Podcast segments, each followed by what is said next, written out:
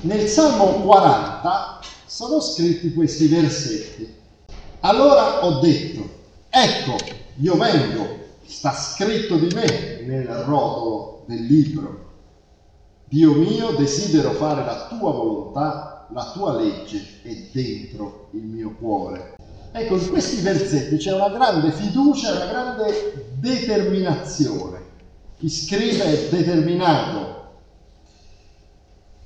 Sapere che il proprio nome nel libro del Signore, notate l'ordine in cui sono messi, sapere che il proprio nome, quindi la propria persona, nel libro della vita è accolto da Dio, dal Signore, è nel libro dei salvati, quello vuol dire questo rotolo del libro, spinge a fare la volontà del Signore.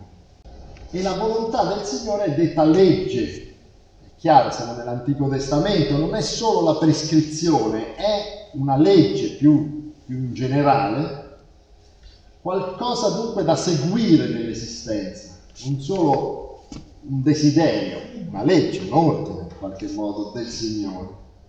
E mm, chi scrive il Salmo dice che la legge è dentro il suo cuore, cioè è dentro, insita profondamente nella persona che scrive, fa parte di lui. Non è che è qualcosa che gli viene solo dall'esterno, ma diventa qualcosa della propria identità, della propria persona. Ci possiamo chiedere se questa è un'affermazione azzardata, perché è una persona entusiasta, dice, ah, ho la legge del Signore nel mio cuore, un po' da entusiasta, ci possiamo chiedere se noi come cristiani la facciamo in fondo, la potremmo fare.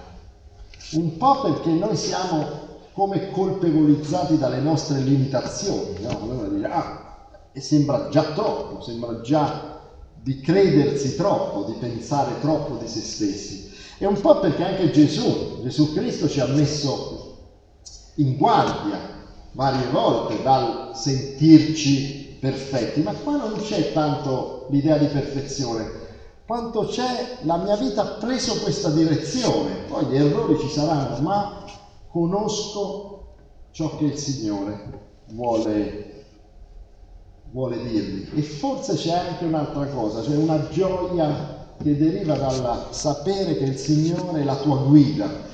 Non è tanto, eh, non è tanto, forse non è per niente nella eh, un'affermazione per sé superba, è un'affermazione verso il Signore. Mi metti la tua legge nel tuo cuore, mi guidi in questa vita. Io sono così dunque gioioso, contento di seguire e di fare la tua volontà. Ecco, questi versetti sono dunque un invito a fidarsi del Signore, a fare la sua volontà nella nostra vita.